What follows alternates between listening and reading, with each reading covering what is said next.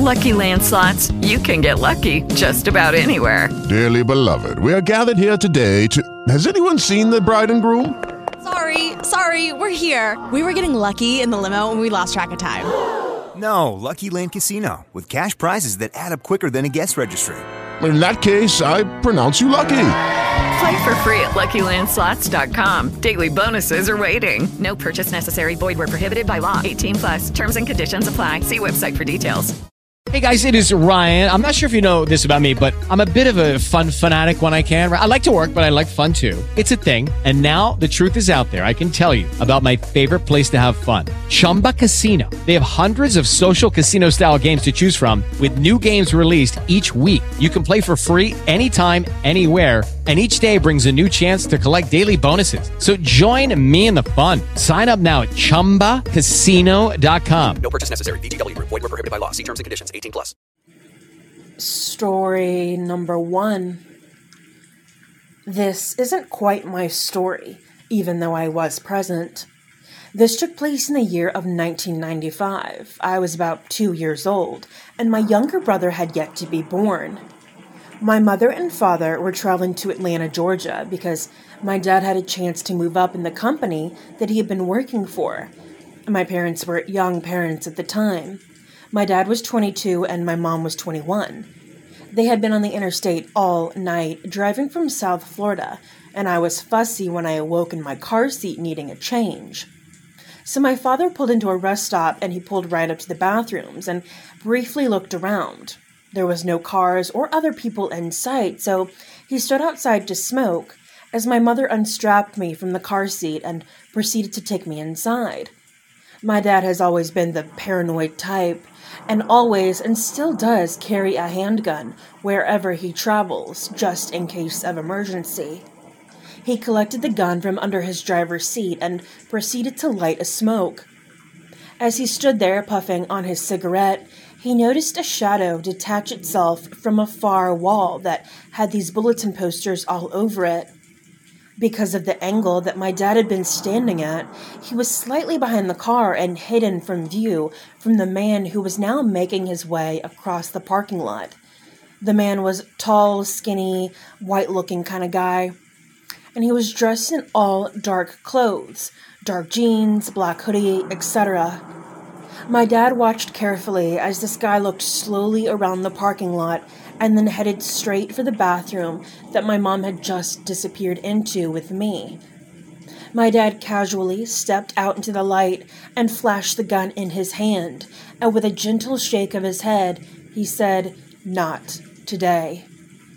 Apparently, the guy stopped right in his tracks and stared at my dad. Somehow, he hadn't noticed my dad's presence at all, possibly due to watching my preoccupied mother. The guy put his hands in the air and backed away slowly before hightailing it out of there. My dad hollered for my mother, and they got the fuck out of there. This has always been one of my favorite stories from my dad. I remember once asking him what he would have done if the man had just kept walking at him. My dad smiled grimly and said, Oh, well, he would have had to have killed me to get to you or your mom, but I would never have let that happen. So, would be rapist, let's not meet. Story number two. Back in 2005, when I was only 18, I had just dropped out of high school and I was living in Minnesota. It was about halfway through the school year, and I just did not have the credits that I needed to graduate. I had had some health problems my junior year, and I was altogether frustrated with my life at this point in time. I was more concerned with drinking than I was with school, so I dropped out. I bought a plane ticket and I went to live for a while with my cousin and his girlfriend in Washington State. They lived in a town about an hour north of Seattle. I also had some friends that were about a year older than me living down in Seattle too, and I would occasionally drive down to the city to spend a few days with them, go to concerts, and things like that. After a particular stint in Seattle, I decided to head back north to my cousin's place. And me, being the financially impaired individual that I was at the time, I left Seattle without a dollar to my name. As I'm getting on the road, I notice that I'm very low on gas. I figured I could make it, but of course, about 20 miles short of my exit, the car that I was driving begins to putter and gasp for more fuel. Lucky for me, or actually unlucky, I'm coming up on a rest area. So I pull in and I go to the payphone and I begin to call the very few contacts that I had in the state. I had no money, so I had to call collect. I get a hold of my cousin, and he happens to be about three hours away in his hometown, and drunk, no less. No luck there. So I call his girlfriend, and she never answers. Everyone I know in Seattle doesn't own a car, so I'm kind of screwed. My cousin said that he was coming home in the morning and he could pick me up on his way through, so it looks like I'm spending the night at this rest stop. I get settled with my seat reclined, using my hoodie as a blanket. I'm there for about 20 minutes when a van pulls into the rest area. It was one of those Chevy Astro vans. The van parks, and out gets your typical looking creeper. About five foot five, pudgy, balding, thick glasses. So Creeper begins walking around the parking lot area, glancing into all of the parked cars. There were about three other cars at the time. He walks slowly right in front of my car and then just stares at me. He stares for what seems like an hour. At this point in time, I'm pretty sure that my future definitely involves me being referenced in some kind of documentary about serial killers, so Creeper Guy then gets back in his van and he parks it so he's right behind me on the other side of the parking lot. I'm parked facing the bathroom area, and he's parked right behind me, but facing the wooded area. At this point, I'm no longer reclined or relaxed. I'm now sitting quite awake, and I have not taken my eyes off this shithead. I can look in my side view mirror, and I see him, and he's just staring at my car. This goes on for about two hours he would occasionally get out of his van and then just go stand in the woods in the darkness. But I could still tell that he was watching me because I could see the cherry on his cigarette light up as he would inhale. At this point, I'm pretty on edge and I have to piss like crazy. But there's no way in hell I'm going to walk into that bathroom with this guy around. I decided to call State Patrol and have them kick this guy out of here. So I ring the State Patrol and I tell them the situation, and they say that they're going to send a trooper over. I hang up the phone and I'm just kind of pacing around, all the while keeping one eye on this creepo. About 30 seconds later, the payphone rings. I'm thinking maybe it's the State Patrol calling me back for some reason. So I answer the phone. Uh, hello? You. you want to get your dick sucked? I just stood there in shock and silence. Come on, let me suck your dick. What the fuck? No, I slammed the receiver down.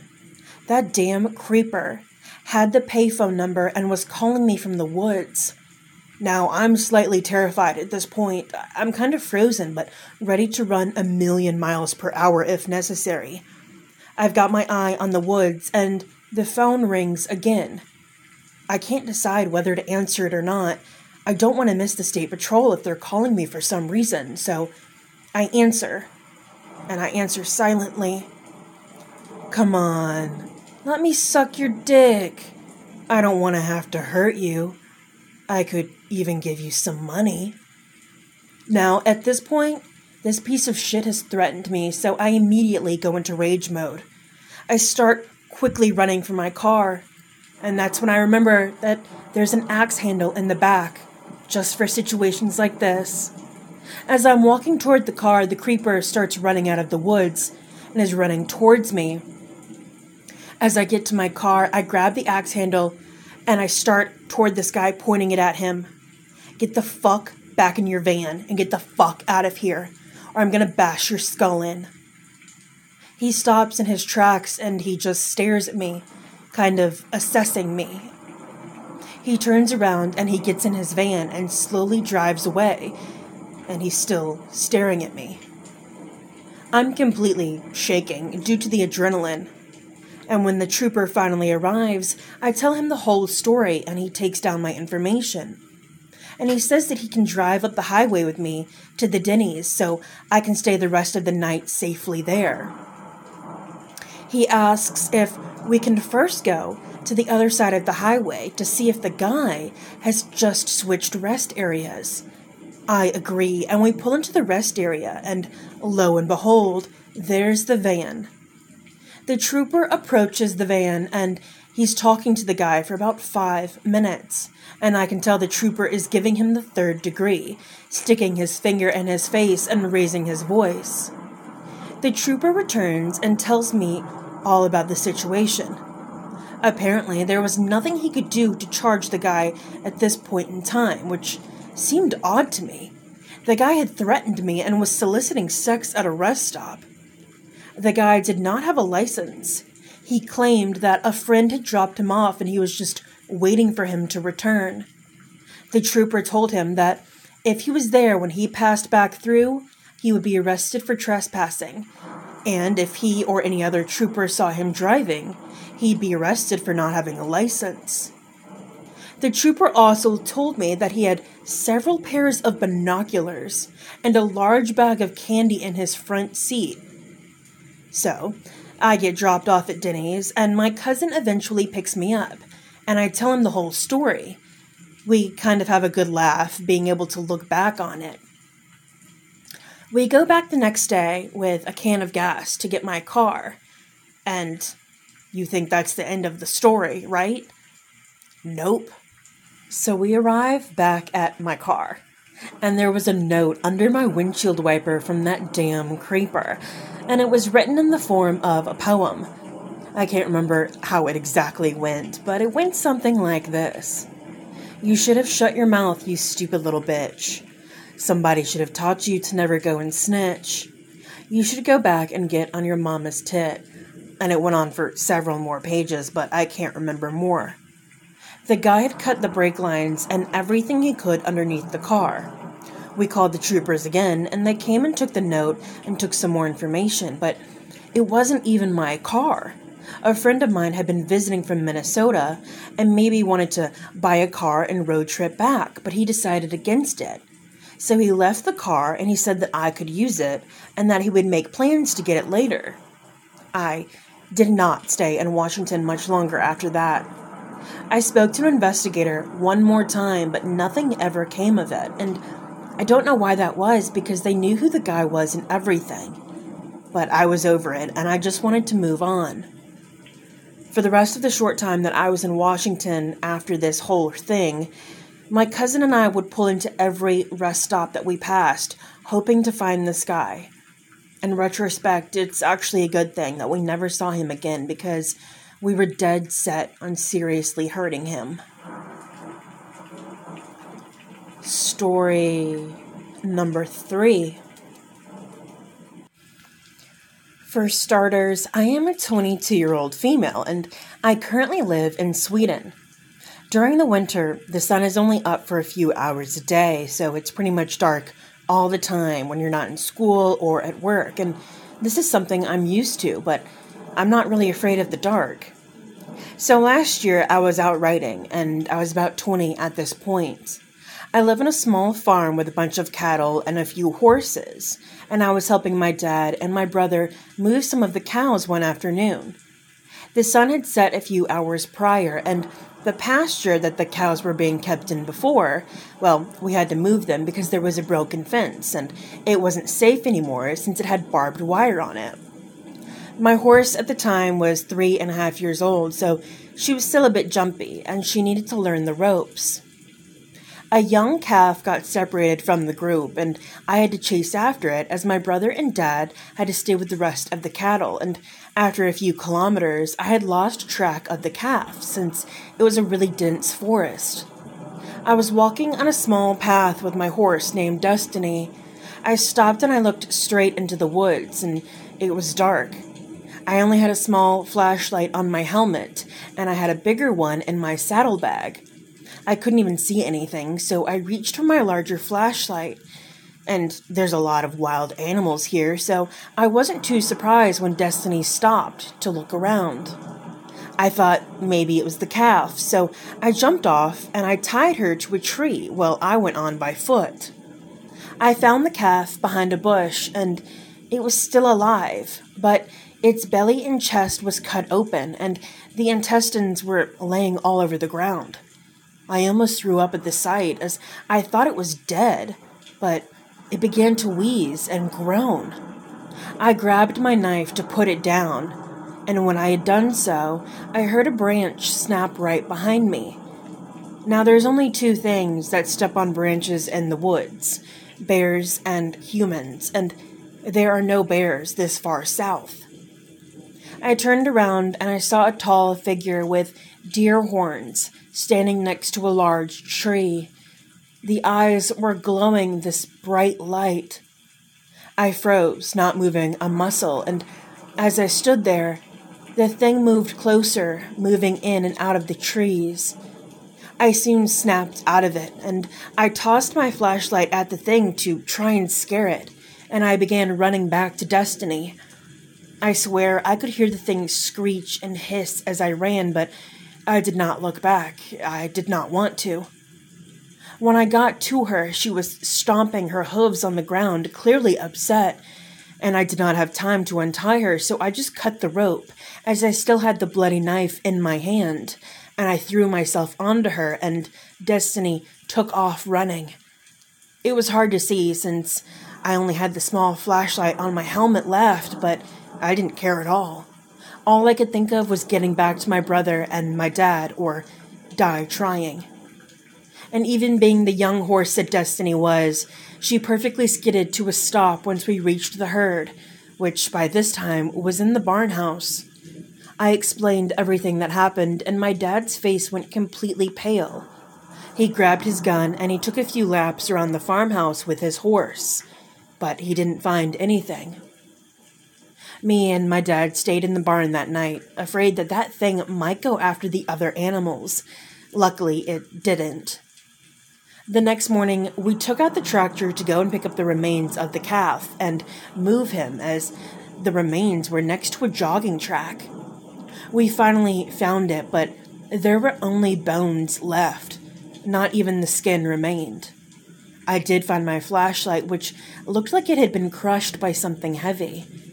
I have not seen or heard that horrible screech thing since, and I definitely avoid that jogging track at all costs after dark.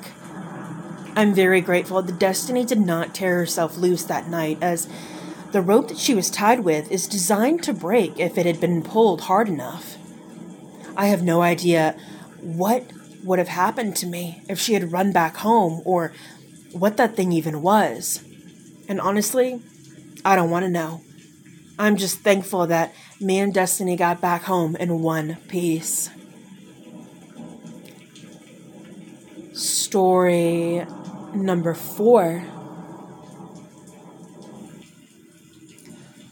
Ever since I was a little kid, I've always suffered from night terrors, and I don't remember when they started, but my parents would tell me that I would always wake up screaming, covered in sweat, banging on their door in the middle of the night, claiming that someone was trying to get me. It got so bad that my parents eventually took me to go see a doctor, and he just said that I would eventually grow out of it, but that never happened. As I got older, the night terrors became more severe, and we're not talking about monsters hiding in the closet. I saw some very traumatizing things in my dreams. My entire family being murdered by an axe wielding psychopath. My dog being devoured by a strange man with horns. Very fucked up stuff for a kid to try to deal with. I refused to go to bed for a long period of time, and my parents were worried sick about me. So they took me to go see a psychiatrist. She prescribed me some pills to take before bed, and she also encouraged me to write my nightmares down in a journal. By this time, I was about 12 years old, and After taking the medication for some time, the nightmares eventually stopped, and I was finally able to get a good night's rest. That was until the summer of 2015. I had just turned 17, and it started out like any other night for me. I got home around 11 at night, and I put on a movie to help me fall asleep.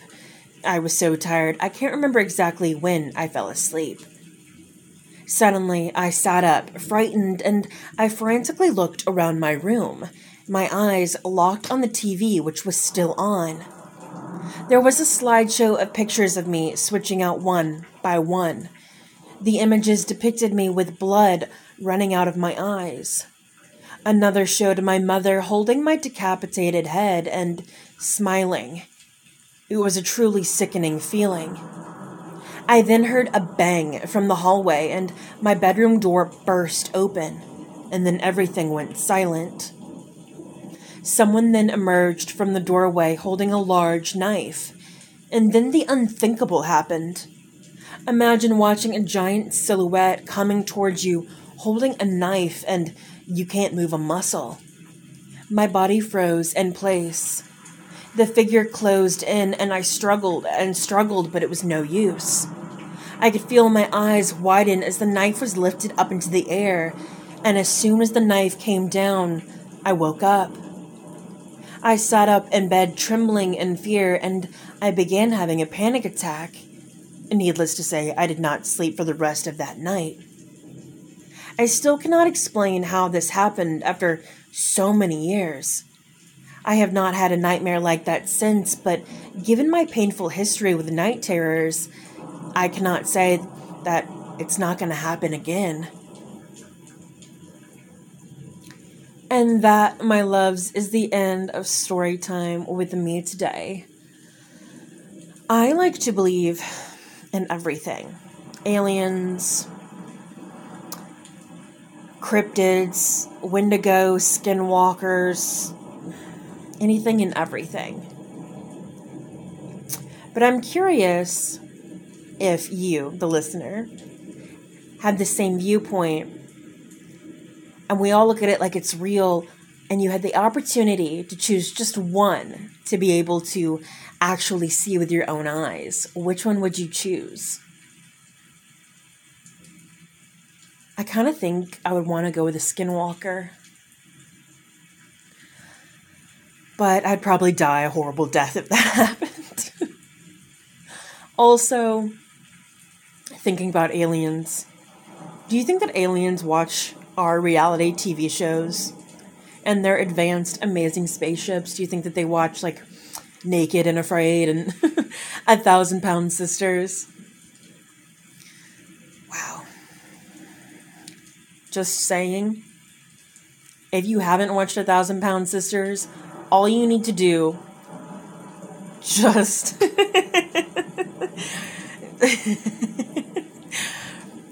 it's I don't even know how to describe it, but all you need to do with your life if you haven't watched it is just YouTube the Tammy Slaton wedding and watch her sister Amy giving the toast. It is gold. It is peak humanity. We will not get better than that. But I don't even know what I'm going on about anymore. But thank you so much for hanging out with me. And I hope your nightmares are not too intense. I cannot wait to get to hang out with you again. Love you. Bye.